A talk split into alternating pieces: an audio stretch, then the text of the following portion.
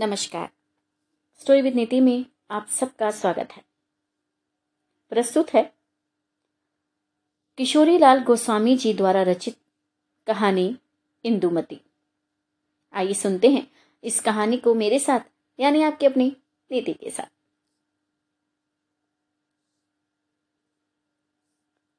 इंदुमती अपने बूढ़े पिता के साथ विंध्याचल के घने जंगल में रहती थी।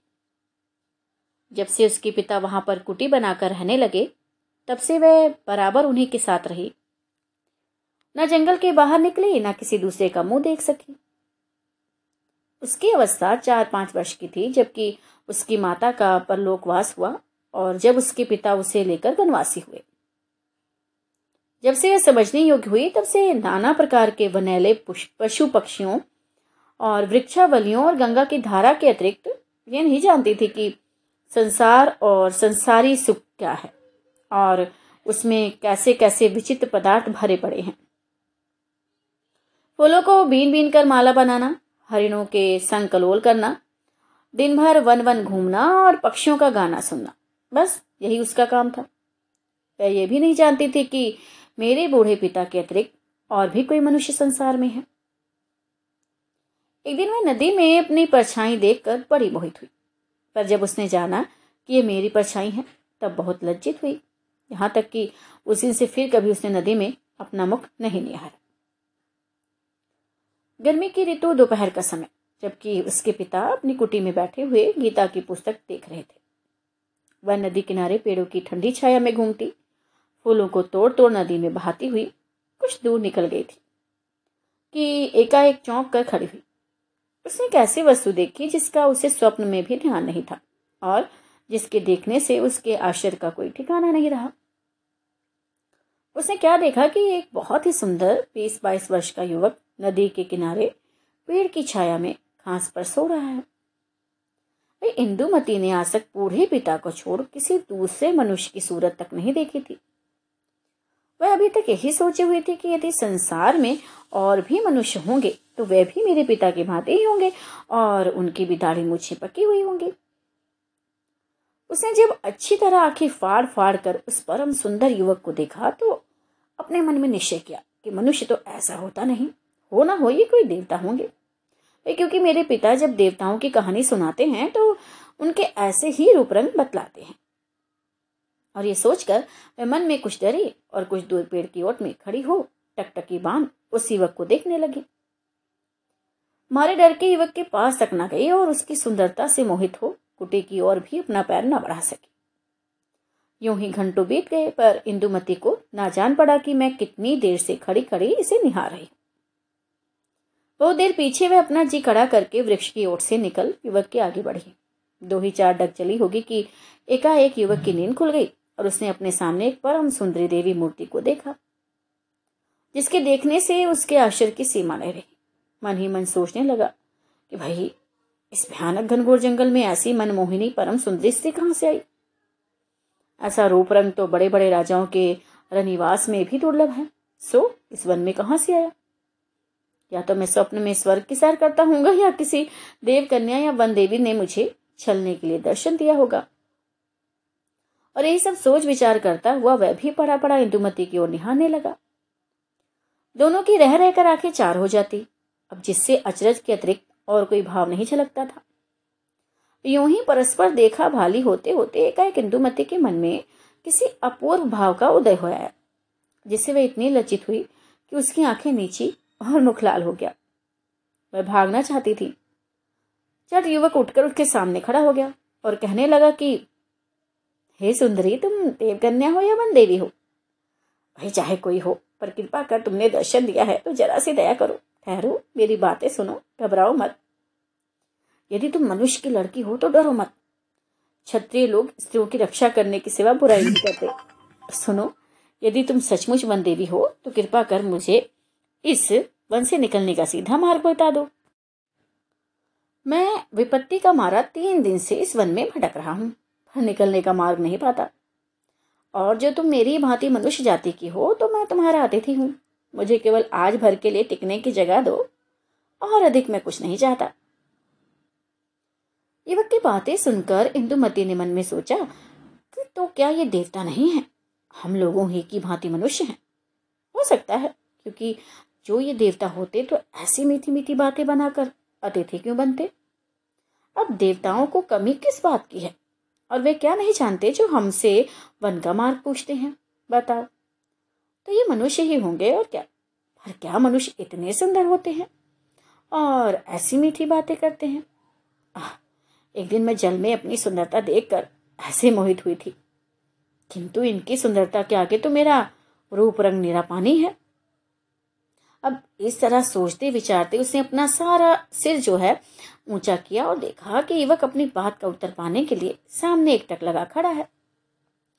ये देख वे बहुत ही अधीनताई और मधुर स्वर से बोली कि, मैं अपने बूढ़े पिता के साथ इस घने जंगल के भीतर एक छोटी सी कुटी में, जो एक सुहावनी पहाड़ी की चोटी पर बनी हुई है, रहती हूँ। यदि तुम मेरे अतिथि होना चाहते हो तो मेरी कुटी पर चलो। जो कुछ मुझसे बनेगा, कंदमूल फल फूल और जल से तुम्हारी सेवा करूँगी। मेरे पिता भी तुम्हें देखकर बहुत प्रसन्न होंगे। इतना कहकर वह युवक को अपने साथ लेकर पहाड़ी पगडंडी से होती हुई अपनी कुटी की ओर बढ़ी। उसने जो युवक से कहा था कि मेरे पिता भी तुम्हें देखकर बहुत प्रसन्न होंगे, सो केवल अपने स्वभाव के अनुसार ही कहा था, क्योंकि वह यही जानती थी कि ऐसी सुंदर मूर्ति को देख मेरे पिता भी मेरी भांति आनंदित होंगे। परंतु कुटी के पास पहुँचते ही उसका सब सोचा विचार हवा हो गया। उसके सुख का सपना सपना जो है जाता रहा।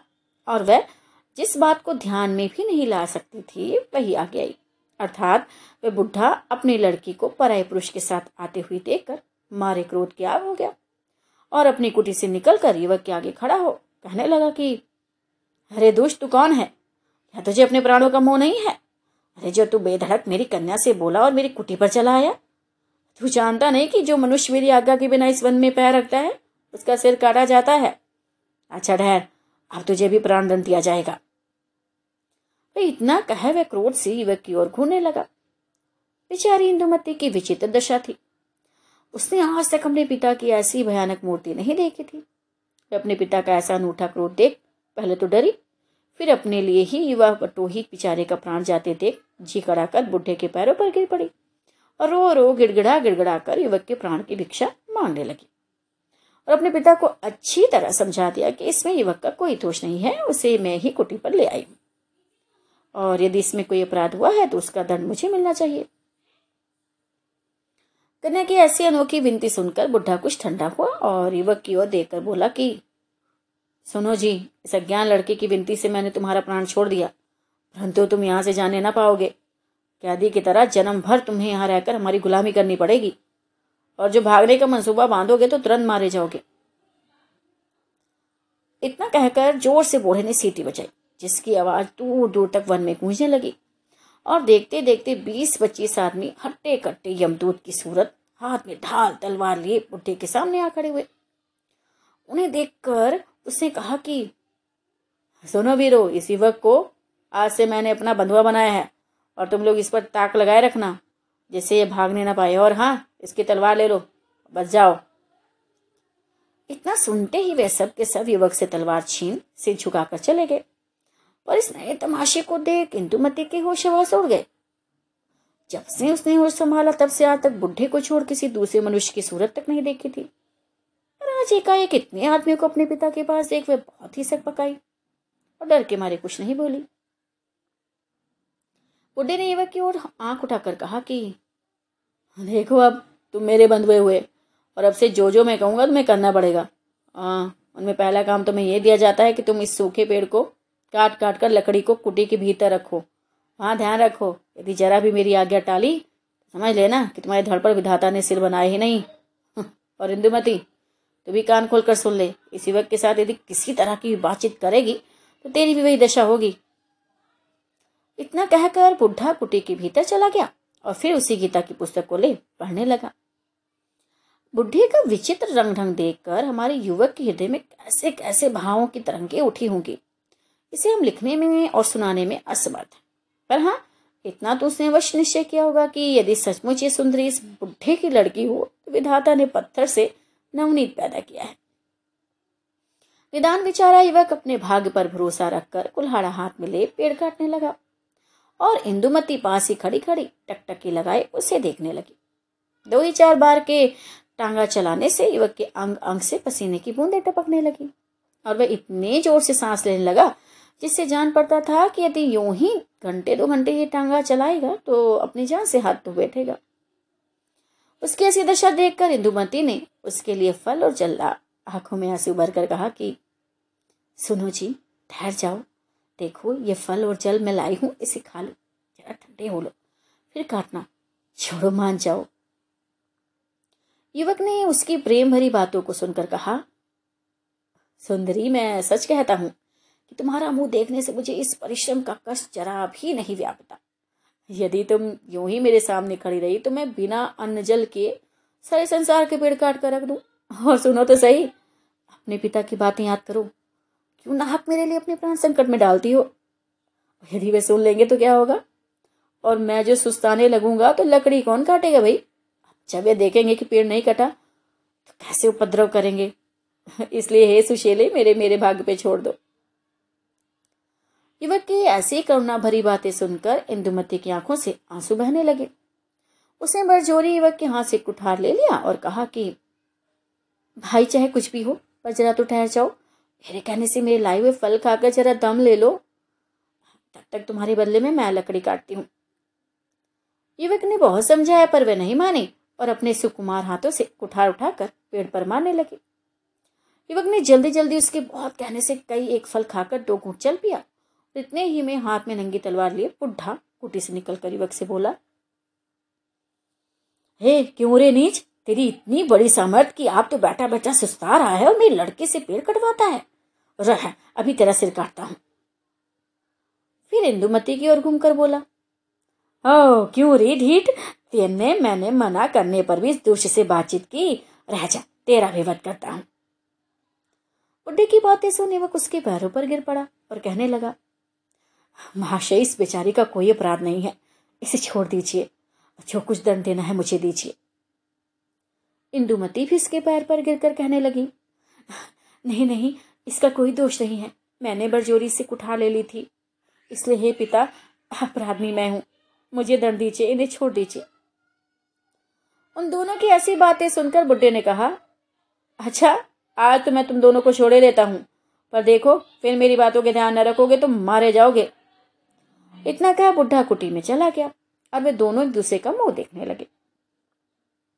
इंदुमती बोली कि घबराओ मत मेरे रहते तुम्हारा बाल भी का नहीं होगा।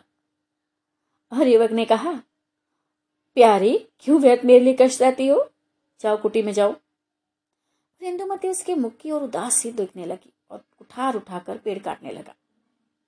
इतने में फिर बाहर आकर बुढ़ा बोला हाँ, ओ छोकरे संध्या भाई अब रहने दे। पर देख कल दिन भर में सो सारा पेड़ न काट डाला तो देखियो मैं क्या करता हूँ। और हाँ सुनती है इंदुमती। इसे कुटी में ले जाकर सड़े गड़े फल खाने को और गंदला पानी पीने को दे। और परंतु सावधान मुख से एक अक्षर भी ना निकल नहीं पाए। और सुन बे लड़के। खबरदार जो इससे भी कुछ बातचीत की। हम्म, जीता नहीं छोड़ूँगा तुझे। ये कहकर बुढ़ा पहाड़ी पगडंडी से गंगा तट की ओर उतरने लगा। और उसके जाने पर इंदुमती मुस्कुराकर युवा का हाथ थामे हुए कुटी के भीतर गई। और वहाँ जाकर उसने पिता की आज्ञा को मेट पर मेट कर सड़े गड़े फल और गंदले पानी के बदले अच्छे अच्छे मीठे फल और सुंदर साफ़ पानी युवक को दिया। और युवक के बहुत आग्रह करने पर दोनों ने साथ मिल फलाहार किया। फिर दोनों बुढ़े के आने में देर समझ, बाहर चांदनी में एक साथी चंटार पर बैठकर बातें करने लगे। आधी रात जा चुकी थी और वन में चारों ओर भयानक बनेले जंतुओं के गरजने की ध्वनि फैल रही थी। चार आदमी हाथ में तलवार और बर्छा लिए कुटी के चारों ओर पहरा दे रहे थे। कुटी से थोड़ी दूर पर एक ढालुआ चोटी पर दस बारह आदमी बातें कर रहे थे। चलिए श्रोतागण, देखिए ये लोग क्या बातें करते हैं। आह, ये देखिए। हिंदू मध्य का पिता एक चटाई पर बैठा है और सामने दस बारह आदमी हाथ बांधे ज़मीन पर बैठे हैं। बड़ी देर सन्नाटा रहा। फिर बूढ़े ने कहा, सुनो भाइयों, इतने दिनों पीछे परमेश्वर ने हमारा मनोरथ पूरा किया।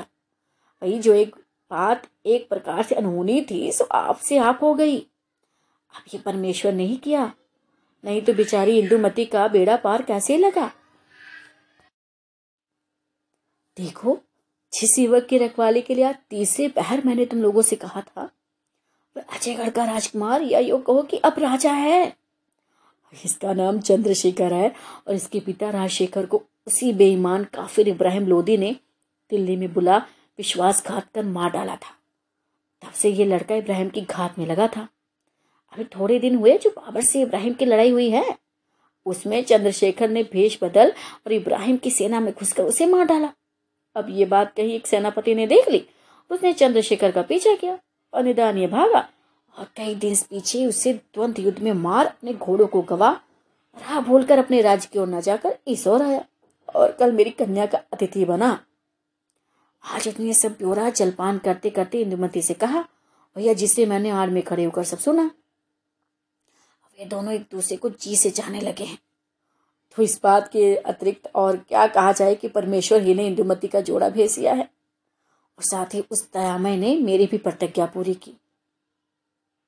इतना सुनकर सभी ने जय ध्वनि के साथ हर्ष प्रकट किया और बूढ़ा फिर कहने लगा, मेरी इंदुमती सोलह वर्ष की हुई अब उसे कुंवारी रखना किसी तरह उचित नहीं है। और ऐसी अवस्था में जबकि मेरी प्रतिज्ञा भी पूरी हुई और इंदुमती के योग्य सुपात्र वर भी मिला, उसने इंदुमती से प्रतिज्ञा की है कि प्यारी, मैं तुम्हें प्राण से बढ़कर चाहूँगा और दूसरा विवाह भी नहीं करूँगा, जिससे तुम्हें सौत की आग में न जलना पड़े भाइयों।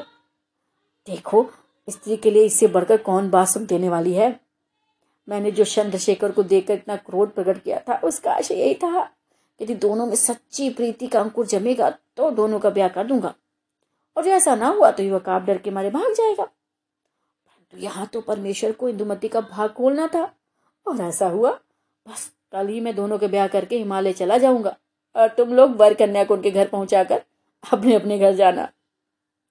बारह वर्ष तक जो तुम लोगों ने तन मन धन से मेरी सेवकाई की इसका ऋण सदा मेरे सिर पर रहेगा। और जगदीश्वर इसके बदले में तुम लोगों के साथ भला ही करेगा। इतना कहकर बुढ़ा उठ खड़ा हुआ और वे लोग भी उठे। बुढ़ा कुटी की ओर घूमा और वे लोग पहाड़ी के नीचे उतर गए। आह, प्रेम तो धन्य है।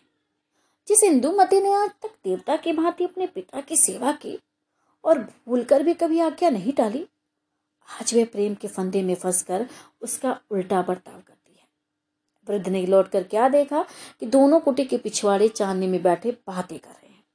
ये देख प्रसन्न हुआ और कुटी में जाकर सो रहा।